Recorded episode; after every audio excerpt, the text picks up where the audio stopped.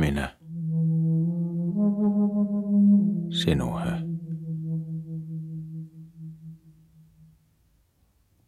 Ojensin Farao Eknatonille kuoleman maljan. Mutta tämä ei korvannut minulle mitään. Minä elin. Enkä voinut unohtaa.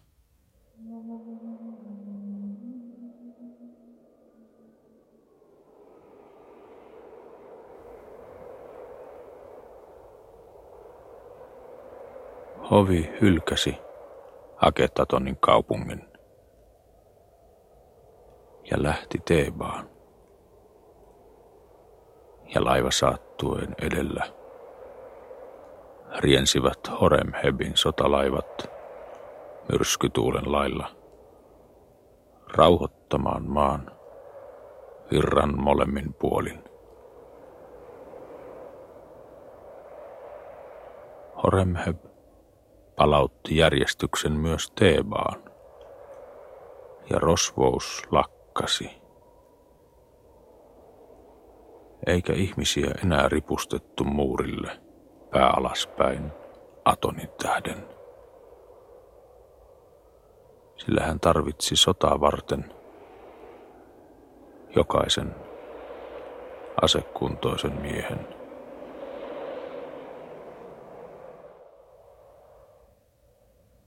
Minä, sinuhe. Näin uutta faaraota kannettavan – kultaisessa kantotuolissa pitkin oinasten tietä. Ja kuningatar Nefritite ja Faarao Eknattonin tyttäret seurasivat häntä. Ja Ammonin voitto oli täydellinen.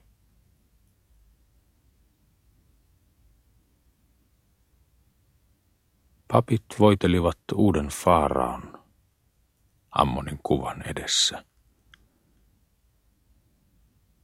ja panivat hänen päähänsä punaisen ja valkoisen kruunun. Ja Teeban kansa riemuitsi suuresti Faarao Tutank Ammonin tähden vaikka hän oli vielä lapsi. Sillä niin mieletön on ihmisen sydän, että hän aina panee toivonsa ja luottamuksensa tulevaisuuteen, oppimatta erehdyksistään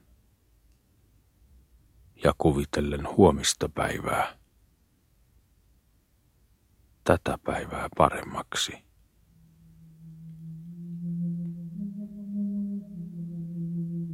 Jalkani veivät minut krokotiilinpyrstön raunioille.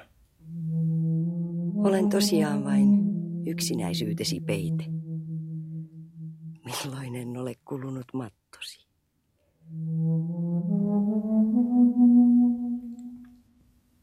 Ajattelin meritia. Ja pientä Tottia, jotka kuolivat Atonin tähden ja sydämeni hulluuden tähden. Ja ajattelin,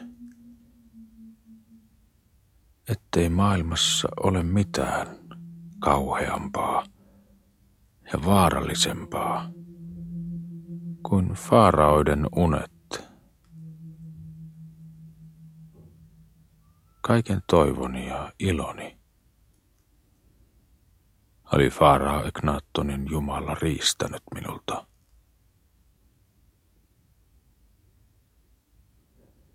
Ja tiesin, että kaikki jumalat asuvat pimeissä taloissa. Eikä näistä taloista ole paluutietä.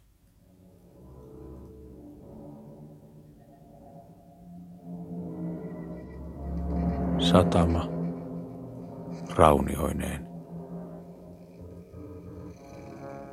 Oli autio kuin kuolema.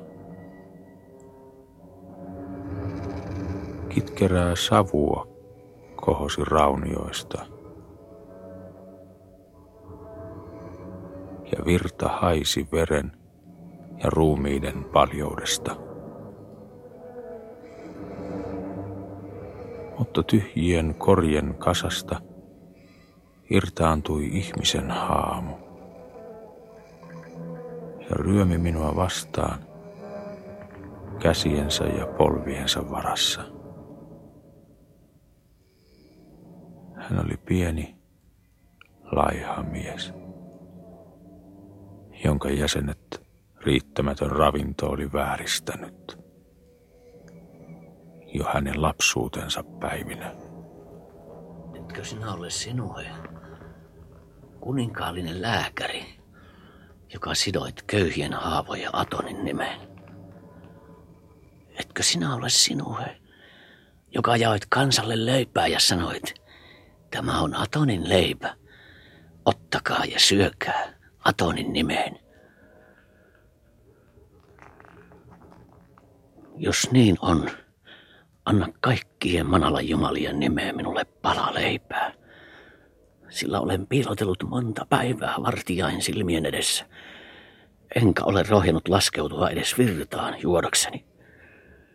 Kaikkien manalan jumalien nimeen anna minulle pala leipää, sillä sylki on jo kuivunut suussani ja mahani käy vihreäksi kuin ruoho.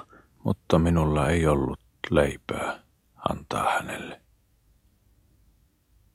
Eikä hän sitä odottanutkaan. Sillä hän tuli luokseni vain pilkatakseen minua. Oman katkeruutensa tähden. Minulla oli maja. Ja joskin se oli kurja maja ja haisi mädiltä kaloilta. Se oli minun majani. Minulla oli vaimo. Ja joskin hän oli ruma ja nääntynyt ja laiha. Hän oli minun vaimoni. Minulla oli lapsia, ja joskin he näkivät nälkää silmieni edessä, he olivat lapsiani. Missä on nyt majani, ja missä on vaimoni, ja missä ovat lapseni?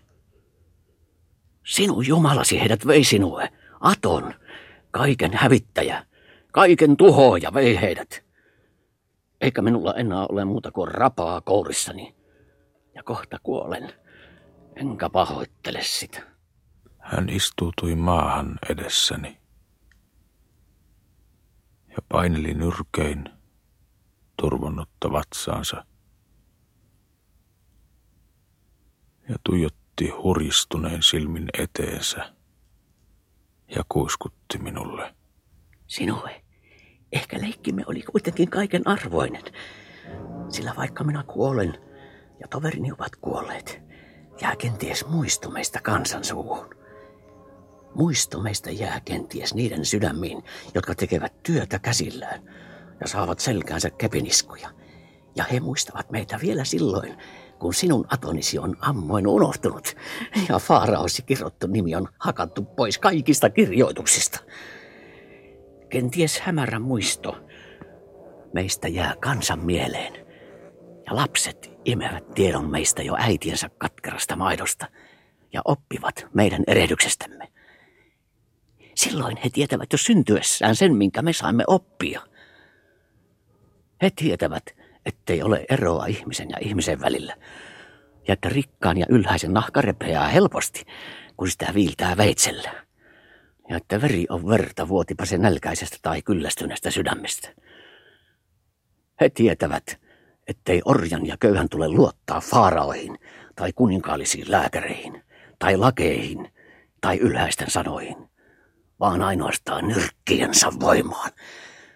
Ja heidän on itse säädettävä omat lakinsa. Joka ei ole heidän kanssaan, hän on heitä vastaan – eikä tässä asiassa ole mitään armoa tai erotusta ihmisten välillä. Sydämessäsi näet sinäkään sinua et ollut meidän kanssamme. Siksi olit meitä vastaan. Vaikka jaoit meille leipää ja puhuit meille hämmentäviä sanoja Faaraon Atonista. Kaikki jumalat ovat samanlaisia. Ja kaikki faaraot ovat samanlaisia. Ja kaikki ylhäiset ovat samanlaisia, vaikka eivät itse tunnustaisi sitä. Tämän sanon minä, Meti, kalan perkaaja, eikä minulla ole mitään katumista sanoissani. Koska kohta kuolen ja ruumiini heitetään virtaan ja häviää, eikä minua enää ole. Mutta, mutta jotakin minusta jää vaeltamaan maan päälle. Ja tunnet minut rauhattomuutena orjien sydämissä ja salaisena kytönä heidän silmissään – ja katkeruutena laihojen äitien maidossa, heidän imettäessään kurjia lapsiaan. Minä, Meti Kalanperkaa ja hapatan kaiken, kunnes kaikki on hapantunut ja viimeinen suuri taikina leivotaan. Hänen puheestaan ja silmistään näin, että onnettomuus ja pelko oli pimentänyt hänen järkensä. Mutta hän tavoitteli arpisilla käsillään polviani ja pidätti minua ja kuiskutti minulle.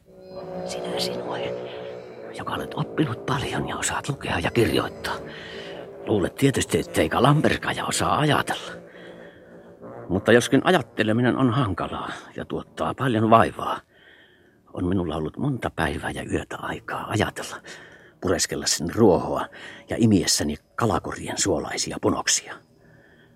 Siksi tiedän jo, mikä oli erehdyksemme ja miksi meidän täytyi kuolla.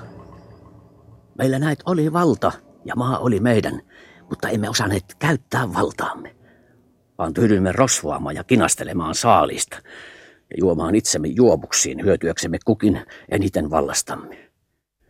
Me söimme ja joimme itsemme kylläiseksi, kun meidän olisi pitänyt tappaa ja vielä tapettuamme tappaa ja tappaa tappamistamme, kunnes olisimme tappaneet kaikki, jotka eivät olleet kansamme. Mutta emme olleet oppineet tappamisen taitoa kaikessa kurjuudessamme, vaan nälässä ja köyhyydessä kunnioitimme liiaksi ihmisen henkeä. Ja vasta tuo musta eje opetti meille tappamisen taidon tappaessaan meidät kaikki. Tämä opetus oli liian myöhäinen hyötyäksemme siitä. Mutta piileskellessäni tyhjässä kaislakorissa olen nähnyt paljon unia tappamisesta. Ja nämä uneni jätän perinnöksi jälkeen tulevilleni. Ja nämä uneni hiiviskelevät pimeässä, kun olen kuollut.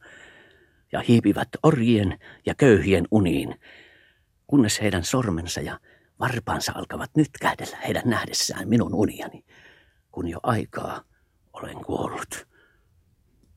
Hän tuijotti minuun kuumeisin silmin ja puristeli polviani arpisilla käsillään. Silloin laskeuduin tomuun hänen eteensä ja kohotin käteni ja sanoin. Meti, kalanperkaaja. Näin, että piilotat veistärhysujesi alla. Tapa siis minut, jos olen mielestäsi syyllinen. Tapa minut, Meti Kalanperkaaja. Sillä olen kyllästynyt näkemään unia, eikä iloitse enää. Tapa minut, jos voi sillä hyvittää mielesi. Muuta palvelusta en näe enää voi sinulle tehdä. Hän otti kalanperkausveitsen vyöstään ja koetteli sitä harpiseen kämmeneensä ja katseli minua. Kunnes hänen silmänsä hämärtyivät ja hän alkoi itkeä ja viskasi veitsen pois käsistään – ja sanoi. Tappaminen on hyödytöntä. Nyt sen ymmärrän. Eikä tappamalla voita mitään, koska veitsi iskee sokeasti syyllisen ja syyttömään. Ei sinuhe, unohda sanani ja anna minulle anteeksi pahuuteni. Sillä iskiessään veitsensä ihmiseen, ihminen iskee veitsensä veljensä. Ja kenties me köyhät ja orjat ymmärsimme sen sydämissämme, emmekä sen osanneet tappaa. Siksi kenties me lopulta voitimme, eivätkä suinkaan ne voittaneet, jotka tappoivat meidät, vaan he hävisivät ja menettivät itsensä tappaessaan. Sinun veljeni, kenties tulee päivä, jona ihminen näkee ihmisen veljekseen tappamatta häntä. Olkoon siihen asti itkuni minun perintöni veljilleni, kun olen kuollut. Hiipiköön metin kalanperkaajan itku köyhien ja orjien uniin, kun olen kuollut. Minun itkuuni tuudittakoot äidit laihoja lapsiaan uneen. Minun itkuni nyykyttäköön kivimyllyjen jyskeessä ajasta aikoihin, niin että jokainen, joka kuulee itkuni sydämessään, löytäisi veljensä ympäriltään. Hän taputteli arpisilla käsillään poskiani. Ja kyynelet putoilivat kuumina hänen silmistään käsilleni. Ja kalanperkaajan tympeä haju uhosi hänestä sieraimiini, kun hän sanoi, Mene jo pois, veljeni sinulle, jotteivät vartijat tapaisi sinua ja sinulle koituisi vahinkoa tähteni. Mene pois, mutta seuratkoon itkuni sinua jokaisella askelellasi, kunnes silmäsi avautuvat näkemään kaiken, mitä minä nyt näin. Niin, että minun kyyneleeni lopulta ovat sinulle helmiä ja jalokiviä kalliimmat. Tänä hetkenä en näet enää itke yksin, vaan minussa itkee orjuutettujen ja lyötyjen suku ajasta aikoihin. Minun kyyneleeni ovat miljoonien ja taas miljoonien kyyneliä, jotka vanhentavat maailman ja tekevät sen arpiseksi kyynelistä. Vesi, joka virrassa juoksee, on niiden kyyneliä, jotka elivät ennen meitä. Ja vesi, joka sataa maahan vieraissa maissa, on niiden kyyneliä, jotka syntyvät jälkeemme maailmaan. Kun tämän tiedät, et enää ole yksin. Sinue.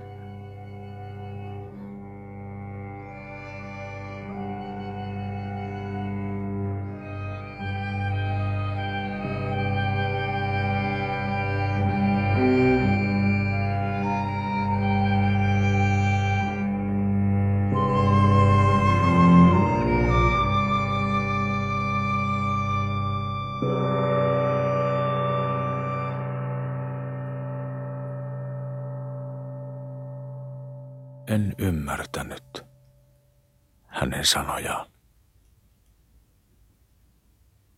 Vaikka olin ollut valmis kuolemaan hänen kätensä kautta.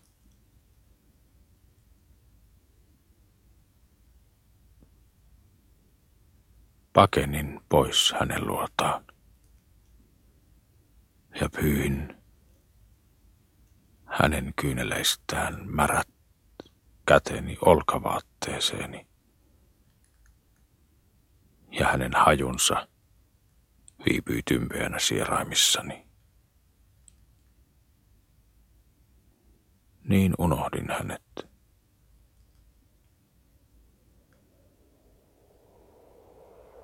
Jalkani veivät minut taloni raunioiden luokse.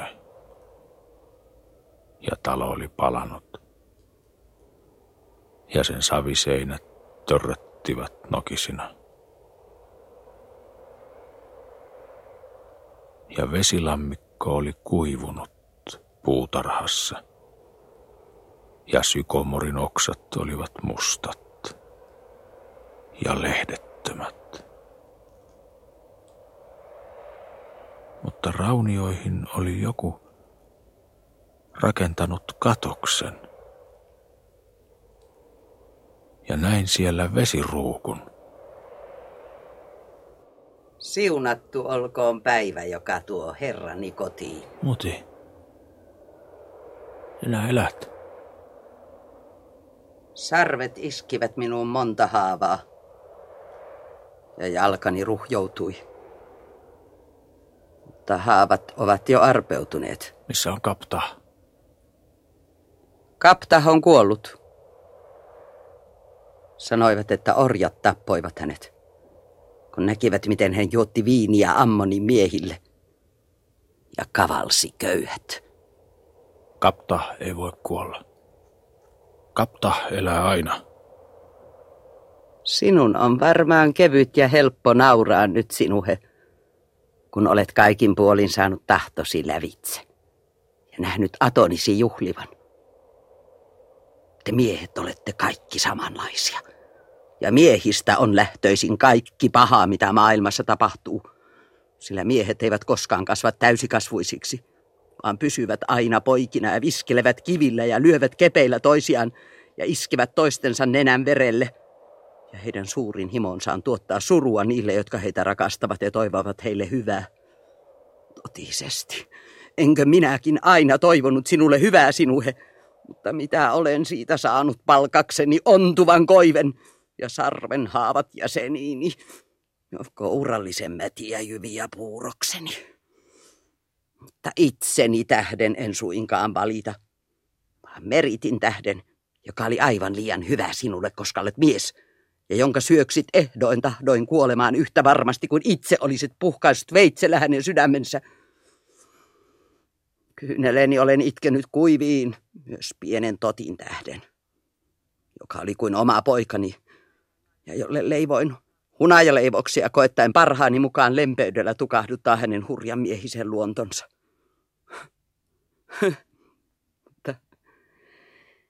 Mitäpä tästä kaikesta välität sinä?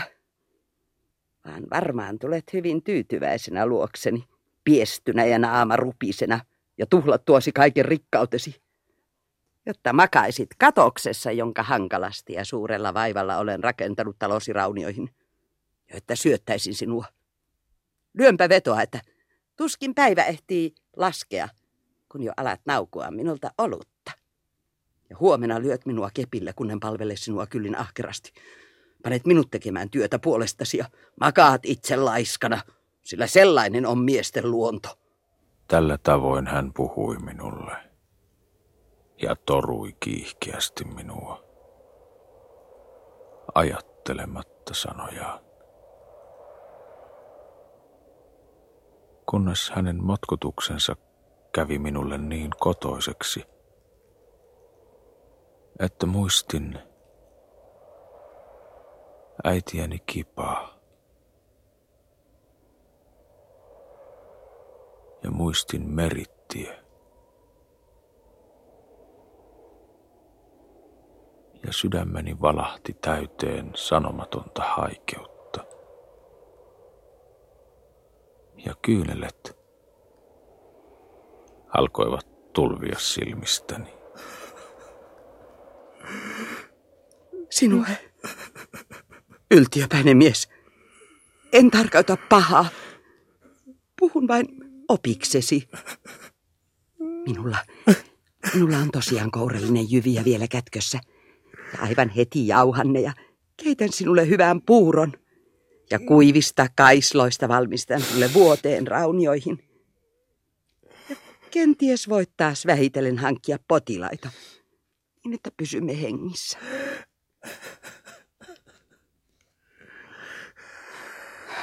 Älä siis huolehdi siitä. Olen käynyt pesemässä pyykkiä rikkaiden taloissa. Siellä on paljon verisiä vaatteita. Ja niin voin vieläkin ansaita. Ja varmaan saa lainatuksi ruukullisen olutta ilotalosta, jossa sotilaat ovat majailleet. Niin, että voit ilahduttaa sydäntäsi. Älä, älä toki itke noin katkerasti sinuhe poikani.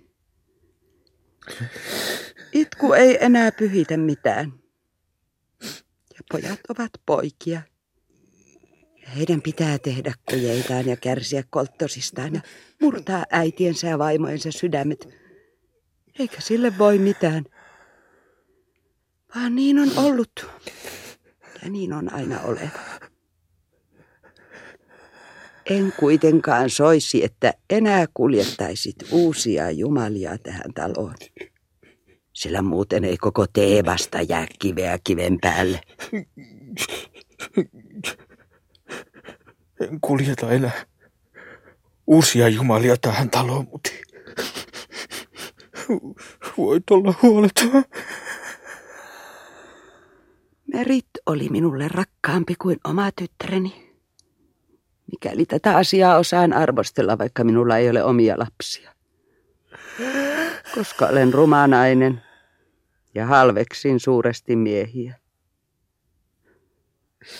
Mutta onhan maailmassa toki muita naisia, joiden kanssa sydämesi voi iloita, kunhan lakkaat parkumasta ja annat ajan kulua. Totisesti sinuhe. Aika on armahtavin lääke kaikista lääkkeistä. Ja aika sataa kuin hiekka surusi ylle. Sinä tyydyt ja lihot jälleen. Voi sinua. Miten laihaksi olet käynyt sinua, Herran. Mutta keitän sinulle hyvän puuron ja nuorista kaislan verhoista laitan muhennoksen. Kun vain lakkaat itkemästä.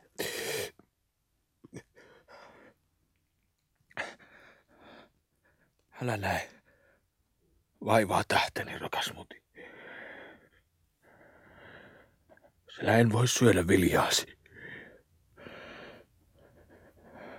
Lähden kohta. Enkä kenties palaa koskaan. Mutta tahdoin nähdä talon, jossa olen ollut onnellinen.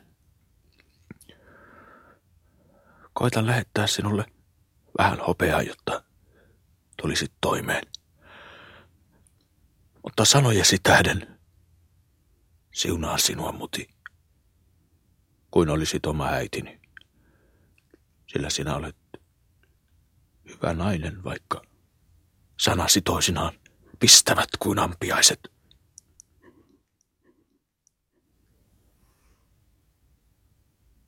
Muti alkoi nyyhkyttää ja pyyhki karkealla kädenselällään nenäänsä,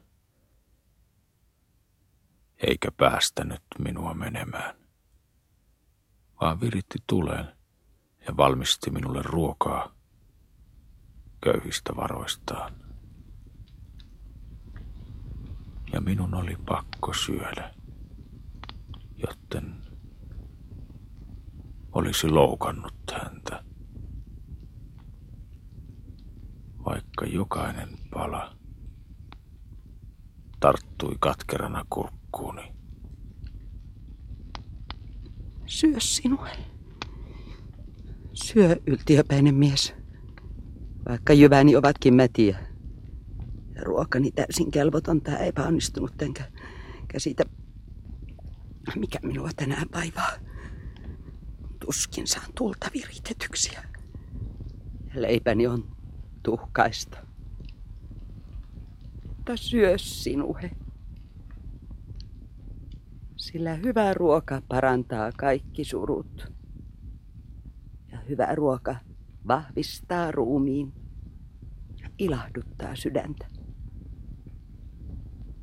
Eikä ole mitään parempaa kuin hyvä ruoka, kun ihminen on itkenyt paljon – ja tuntee olonsa orvoksi. Syö sen tähden ruokaani sinue. Ja palaa kerran, niin odotan uskollisesti sinua. Ole huoletta minusta, sillä olen varsin sitkeä. Ja ansaitsen kyllä leipäni pyykinpesulla ja leipomisella –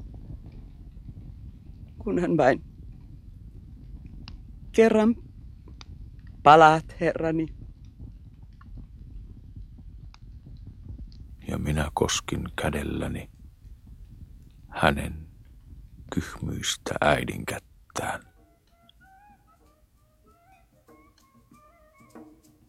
Taivas hehkui jälleen punertavana teevan yllä. Ja valot loistivat valtakaduilta yöhön. Ja soittopelien helinä kantautui korviini. Sillä tämä yö oli Farao Tutank Amonin valtaan astumisen yö. Ja juhlayö Teevassa.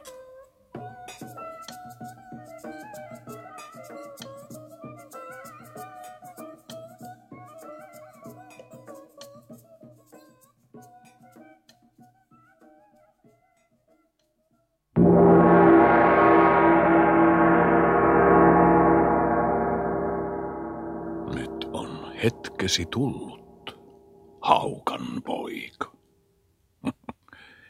Julista sota alkaneeksi. Päästä veri puhdistavana tulvana huuhtomaan Kemenmaata. Että kaikki olisi kuin ennen. Ja kansa unohtaisi väärän Faaraan muiston. Totisesti minä teen sen, pappi Ejep.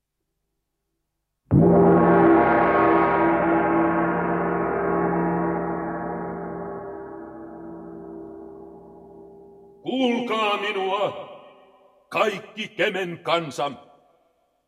Kuulkaa minua, sillä olen Horemheb, haukan poika, ja kannan käsissäni voittoa ja kuolematonta kunniaa kaikille niille, jotka tahtovat seurata minua pyhään sotaan.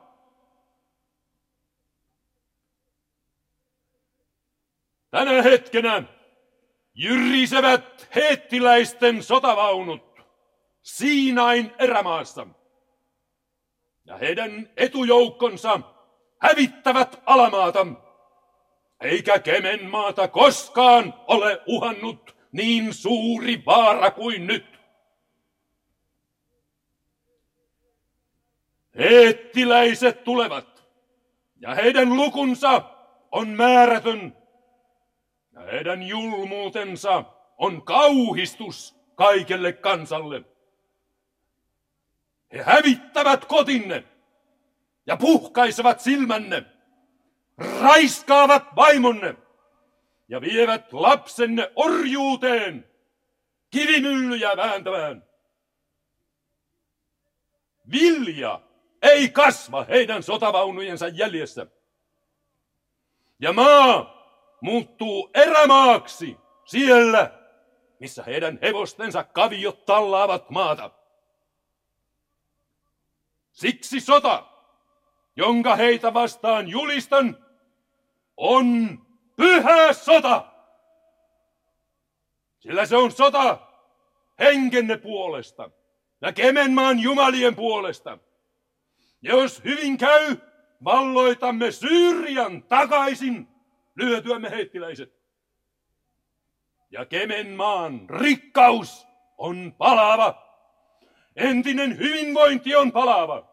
Ja jokainen saa jälleen mittansa täytenä. Kyllin kauan ovat jo muukalaiset häpäisseet Kemenmaata. Kyllin kauan on ilkuttu heikkouttamme ja naurettu aseittamme häpeää. Nyt on hetki tullut ja minä olen palauttava ennalleen Kemen maan sotaisen kunnian.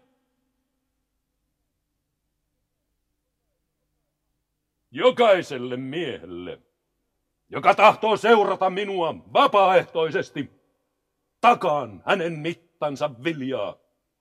Takaan osuuden saaliista. Ja totisesti saalis on oleva suuri niin että ne, jotka palaavat kanssani voiton päivänä, palaavat rikkaampina kuin ovat osanneet uneksia.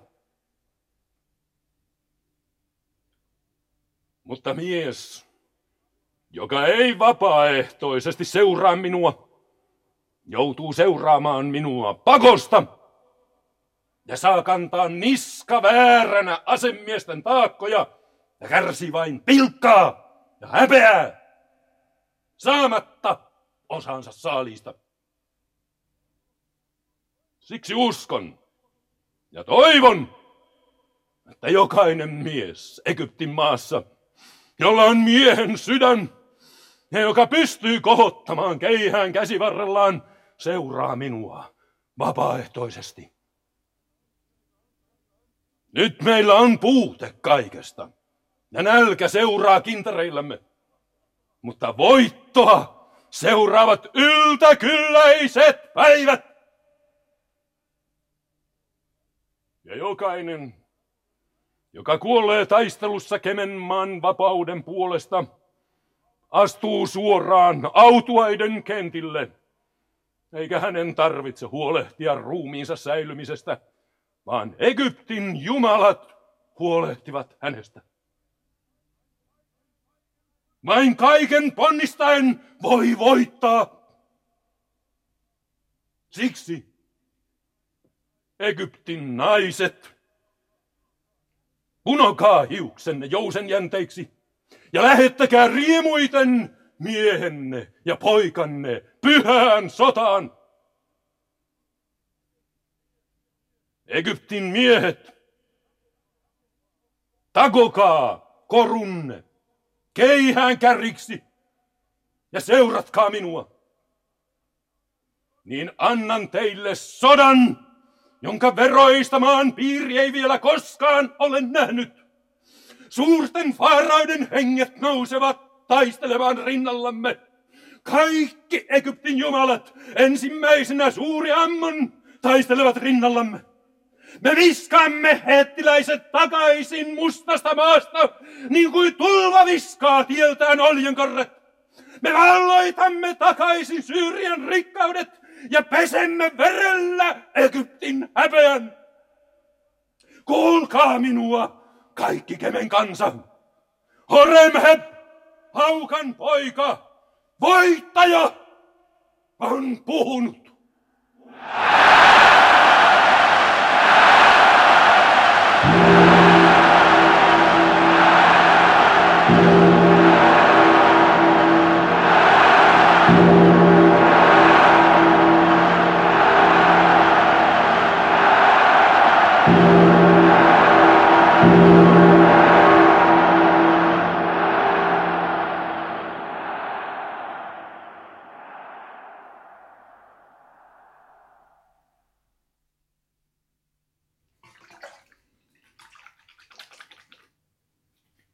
Voit uskoa sinua, että minulle tuli kiire pestä käteni, kun sain verestä lämpimän ihmissydämen kouraani alttarin edessä.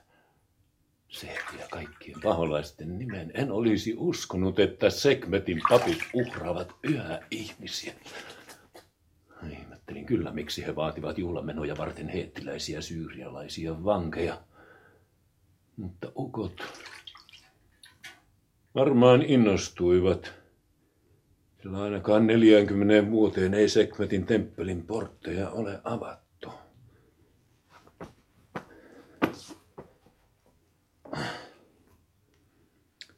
Mutta jos Sekmet tästä taipuu suosiolliseksi aseillemme, on asia sen arvoinen. Vaikka muutama hyvin taottu keihänterä olisi kenties varmempi apu kuin Sekmetin siunaus. Mutta antakaa me papeille, mitä papeille kuuluu, niin saamme olla rauhassa heistä. Puheeni teki suuren vaikutuksen kansaan, kuten kai huomasit. Kansan suurin riemu on saada huutaa yhdessä, eikä ole paljon väliä sillä, minkä vuoksi huudetaan. Huutaessaan muiden mukana jokainen tuntee itsensä väkeväksi ja asian, jonka vuoksi huutaa, ainoaksi oikeaksi. Tietysti. Mutta mitä pidit puheestani? Pidin enemmän siitä puheesta, jonka pidit sotilaillesi Jerusalemissa, kun lähdit Havireja vastaan. On aivan eri asia puhua sotilaille ja puhua kansalle. Tämä puheeni oli tarkoitettu myös jälkipolville, sillä arvaan, että se kirjoitetaan kiveen ja säilytetään tuleviin aikoihin. Puheeseen on silloin sekoitettava kauniita ja suuria sanoja, jotka nousevat kuin häkä kansan päähän ja sokaisevat ihmisten silmät niin, että he näkevät mustan valkoisena. Puheeni sisälsi kaiken sen, minkä puheet kaikkina aikoina ovat sisältäneet, kun sota puhalletaan alkaneeksi. Ensinnäkin julistin sodan puolustussodaksi ja innostin kansaa nousemaan hyökkääjää vastaan. Tämä on suurin piirtein totta. Enkä salannut, että saman tien aion kaapata myös Syyrian takaisin. Toiseksi osoitin, että kaikille, jotka minua seuraavat vapaaehtoisesti, käy hyvin ja muille huonosti. Ja kolmanneksi selitin, että tämä on pyhä sota ja vetosin kaikkiin Egyptin jumaliin. Tosin en käsitä, että toinen maa olisi pyhempi kuin joku toinen maa, mutta kuuluu asiaan vedota jumaliin, kun sota alkaa. Ja etevä sotapäällikkö muistaa aina jumalat. Kansa näet, pitää sellaisesta. Olipa siitä hyötyä tai ei. Huomaan myös, että lupasin heille voiton, tosin liioittelematta vaikeuksia, sillä ei ole mitään syytä pelotella kansaa liian varhain. Mutta voitto tässä sodassa on monen tuskan takana. Ja minulla on tunne kuin pojalla, joka astuu tökkimään kuivalla kaislalla jalopeuran kuonoon. Silti en epäile voittoa, sillä minut on luotu suuriin tekoihin. Mutta pelkään, että hyvin monen on kuoltava sitä ennen. Horemheb, onko sinulle mikään pyhää? Suuren sotapäällikön ja hallitsijan on nähtävä kaikkien sanojen ja kuvitelmien lävitse ja osattava itse käyttää sanoja ja kuvitelmia aseena kädessään. Myönnän, että se on koko lailla raskasta ja tekee elämän ilottomaksi. Mutta kenties tunne, että hallitsee muita ihmisiä tahdollaan saa heidät tekemään suuria tekoja, korvaa muun ilon. Nuorena uskoin keihääseen ja haukkaani. Nyt uskon vain omaan tahtooni.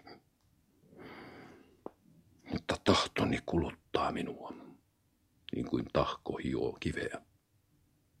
Siksi minulla ei ole levon hetkeä, ei yöllä eikä päivällä, paitsi jos juon itseni humalaan. Nuorempana uskoin ystävyyteen ja uskoin myös rakastavani erästä naista. Mutta nyt tiedän, että jokainen ihminen on minulle vain välikappale. Ja tuo nainenkin on minulle vain välikappale. Minä, Horemäp, olen kaiken keskus. Minusta lähtee kaikki ja minuun palaa kaikki. Minä olen Egypti ja kansa. Teen Egyptin jälleen suureksi ja mahtavaksi, samalla itseni suureksi ja mahtavaksi. Tämä on oikein ja kohtuullista, kuten ymmärrät. Horemeb. Farao Egnaton on kuollut. En enää ole kuninkaallinen kallonporaaja, vaan vapaa menemään ja tulemaan kuten itse haluan. Aion seurata sinua ja lähteä sotaan kanssasi, sillä kaikki on minusta saman tekevää, enkä enää iloitse mistään. Haluan näet nähdä, minkä siunauksen tuo mukanaan sota, jonka puolesta olet koko ikäsi puhunut – Totisesti tahdon nähdä sotasi. Ja nähdä, onko sinun valtasi parempi kuin Egnaattonin valta, vai hallitsevatko Manalan henget maailmaa? Päällikkö, Puhu. miehet, jotka kutsuit, ovat täällä. Anna heidän tulla. Keitä he ovat? muutamia Egyptin rikkaimpia miehiä. Jää vain tänne ja kuuntele, mitä heille puhun.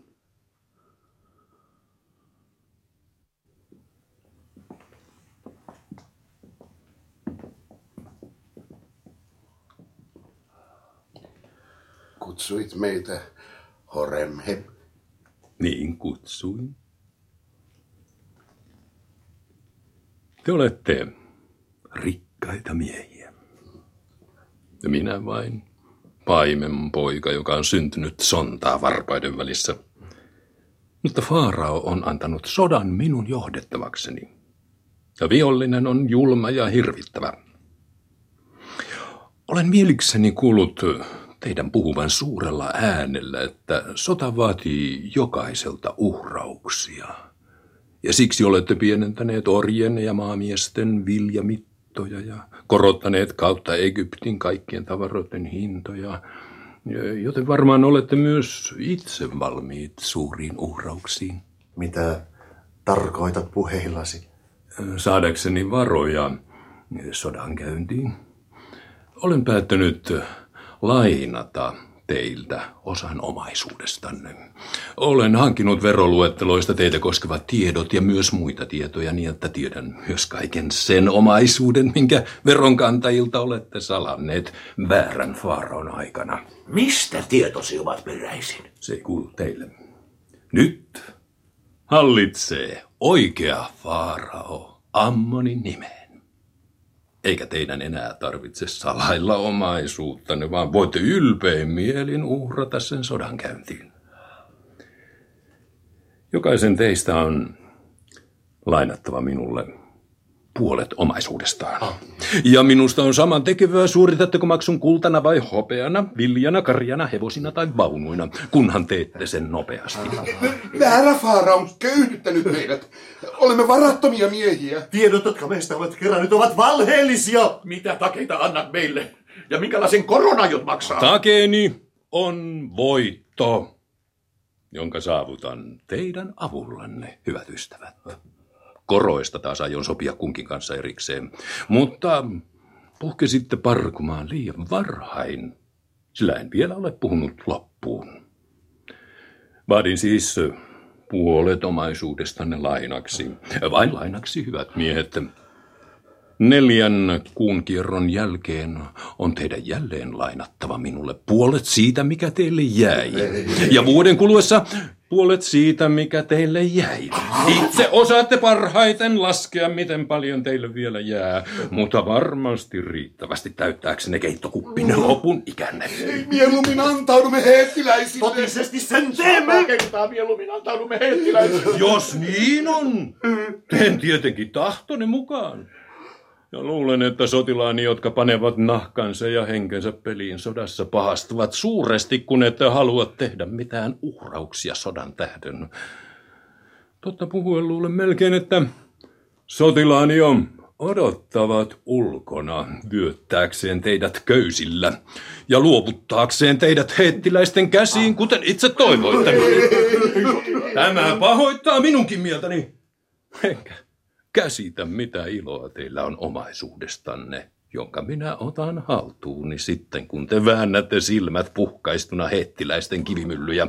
Mutta itse sen tahdotte, ja siksi on paras, että kerron sotilaille tahdon.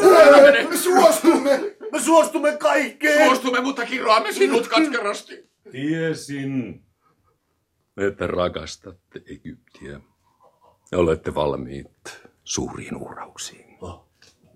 Te olette Egyptin rikkaimmat miehet. Ja jokainen teistä on tullut omin neuvoin rikkaaksi. Siksi olen varma, että tulette pian uudelleen rikkaiksi, sillä rikas tulee aina rikkaammaksi, vaikka häntä välistä likistetään niin, että liika mehu pursuu hänestä. Te hyvät miehet, olette minun kallis puutarhani, jota suuresti rakastan. Likistän teitä kuin granaatti omenaa niin, että siemenet purskuvat sormieni lovitse, mutta hyvänä puutarhurina en suinkaan vahingoita puita, jotka kantavat hedelmää, vaan tyydy vain aika ajoin korjaamaan sadon. Olet julma mies, Horheb. Viet leivän suustamme. Tämä on meidän tuhomme. Pötyä. Annan teille suuren sodan. Sodan aikana rikas mies tulee aina rikkaammaksi. Yhä rikkaammaksi hän tulee, kun kauemmin sota kestää. Eikä tätä voi estää mikään mahti maailmassa. Ei edes Faaraan veronkantolaitos. Menkää siis rauhassa ja ahkeroikaa itsenne jälleen lihaviksi kuin tiinet syöpäläiset, koska sitä ei kuitenkaan kukaan voi estää. Muistakaa myös, että aion valloittaa takaisin Syyrian. Tiedätte hyvin, mitä se merkitsee juuri teille, jos muistan teitä hyvällä mielellä. Parkukaa siis, jos se teitä helpottaa. Kuuntele mielelläni parkuanne, koska se helisee kultana korvissani. No menkää jo siitä.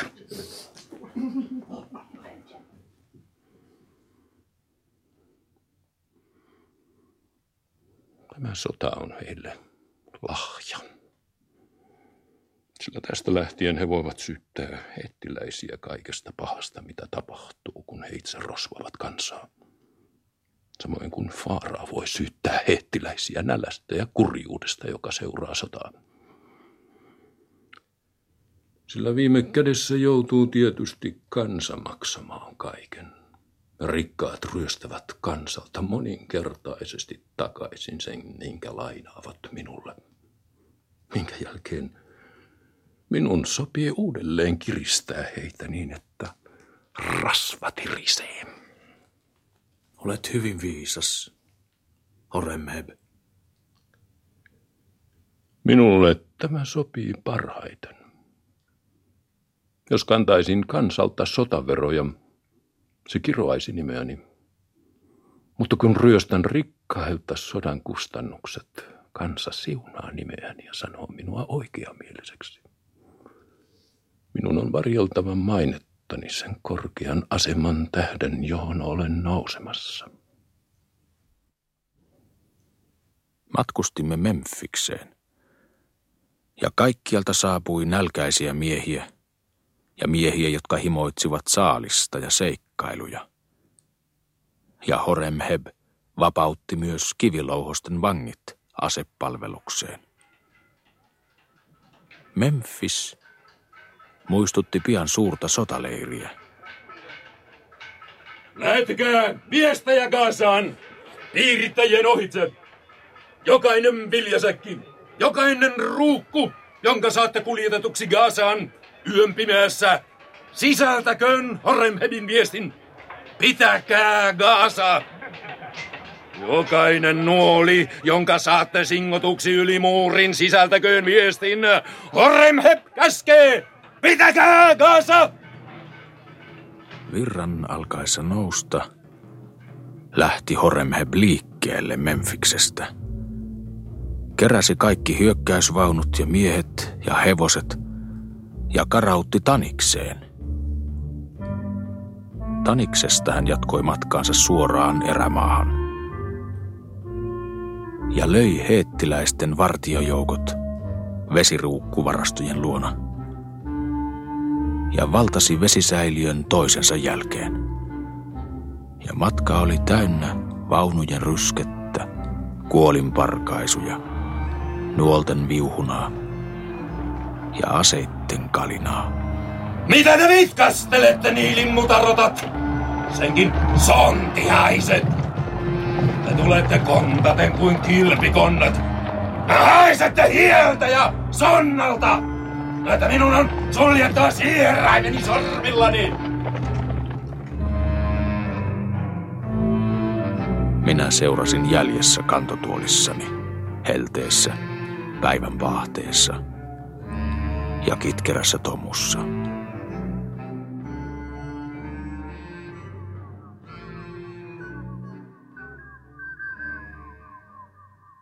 Huomenna me varmaan kuolemme kaikki kun olet johdattanut meidät tänne pelottavaan erämaahan. Valitse nopeimmat hevoset, nouse kevyihin vaunuihin ja ota minut taaksesi, niin kenties selviämme vielä hengissä alamaahan. Neuvosi on viisautesi arvoinen sinuhe. Ja epäilemättä olisi jo aikaa sitten noudattanut neuvoasi, jos olisi viisas. Mutta niin en tehnyt. Eikä meillä siis ole muuta neuvoa kuin voittaa heettiläiset tässä erämaassa. Niin yksinkertainen on asia. Ja me voitamme heettiläiset, koska meillä ei ole muuta keinoa. Kenties tein varsin viisaasti, kun toin armeijan erämaahan. Sillä täällä ei miehillä ole paikkaa, mihin juosta pakoon, vaan heidän on taisteltava henkensä edestä, tahtoivat tai eivät.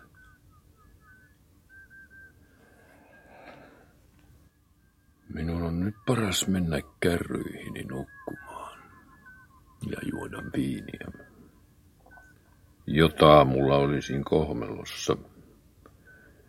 Sillä kohmelossa olen hyvin ärtyinen ja taistelen paremmin kuin selvinpäin.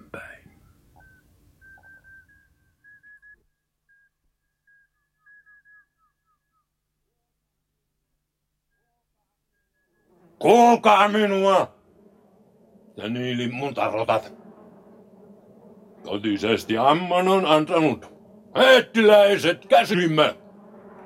Ja teemme tänä päivänä suuria tekoja. Heidän hevosensa sotkeutuvat esteisiimme. Ja ojat, joita olette kaivaneet, pysäyttävät heidän hyökkäysvaununsa.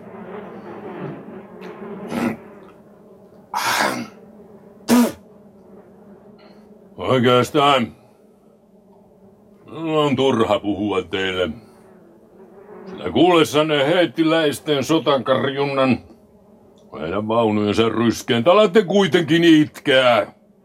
No piilotatte päänne hiekkaan, kun teillä ei täällä ole äitinne vaatetta, jonka alle voisitte piiloutua.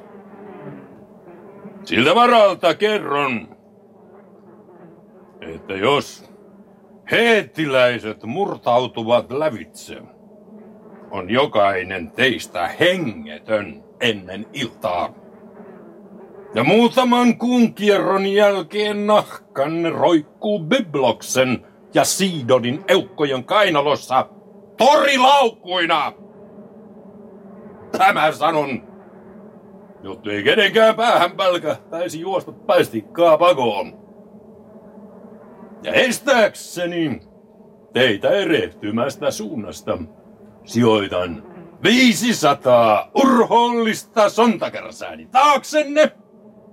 Ja jokaisen, joka yrittää paeta, he surmaavat veitsillään. Tai suorittavat sen pienen leikkauksen, jonka avulla villistä sonnista tulee säyseä vetohärkä. Nähkääs, rakkaat sontakärsäni. Meidät on kaikki sotkettu samaan puuroon. Eikä meillä ole muuta keinoa kuin voittaa heettiläiset.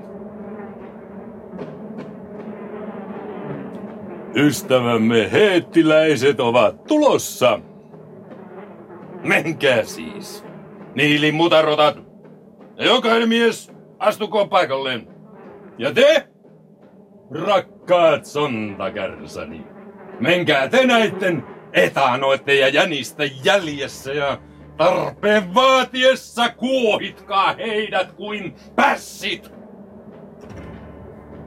Voisin sanoa teille, taistelkaa Egyptin puolesta, taistelkaa vaimojenne ja lastenne puolesta, mutta tämä on turhaa pötyä. Sillä olisitte valmiit heittämään vetenne vaimojenne silmille, jos vain hengissä pääsisitte pakoon. Siksi sanon, Egyptin mutarotat, taistelkaa oman henkenne puolesta, sillä teillä ei ole muuta mahdollisuutta pelastautua.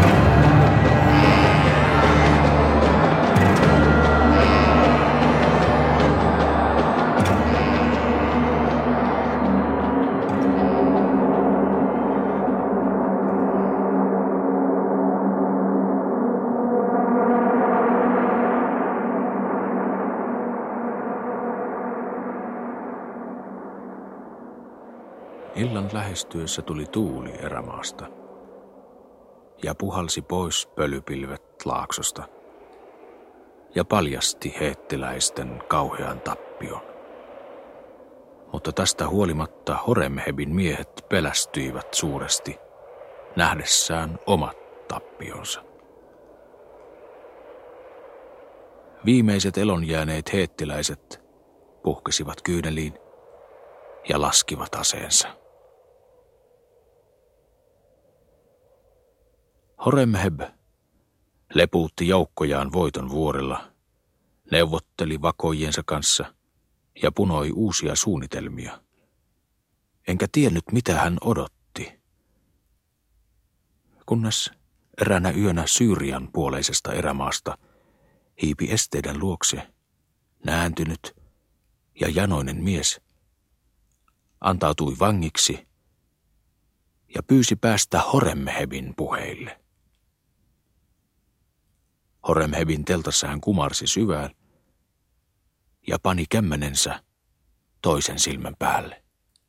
Kas vain, ei suinkaan sontakuoriainen ole pistänyt sinua silmään. Totisesti. Sontakuoriainen on pistänyt minua silmään, sillä Syyriassa on kymmenen kertaa kymmenen sontakuoriaista ja ne kaikki ovat hyvin myrkyllisiä.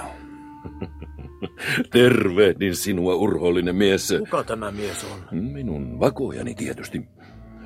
Voit puhua avoimesti, sillä tämä lääkäri on tyhmä mies eikä kuitenkaan ymmärrä mitään. Herrani Horemheb, heinät ovat saapuneet.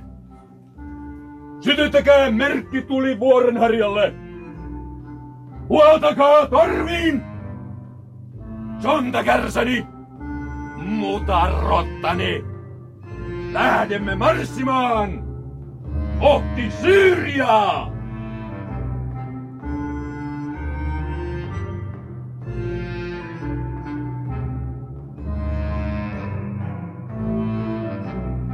Sota Syyriassa kesti kolme vuotta. Ja se oli julmaa ja armotonta sotaa. Ja hyvin monet kuolivat tässä sodassa. Niin, että Syyrian kylät kävivät autioiksi ja sen kaupungit tyhjenivät. Hettiläiset ja syyrialaiset pakenivat. Ja Horemheb pääsi lopulta Gaasan edustalle ja löi hajalle Gaasan piirittäjät.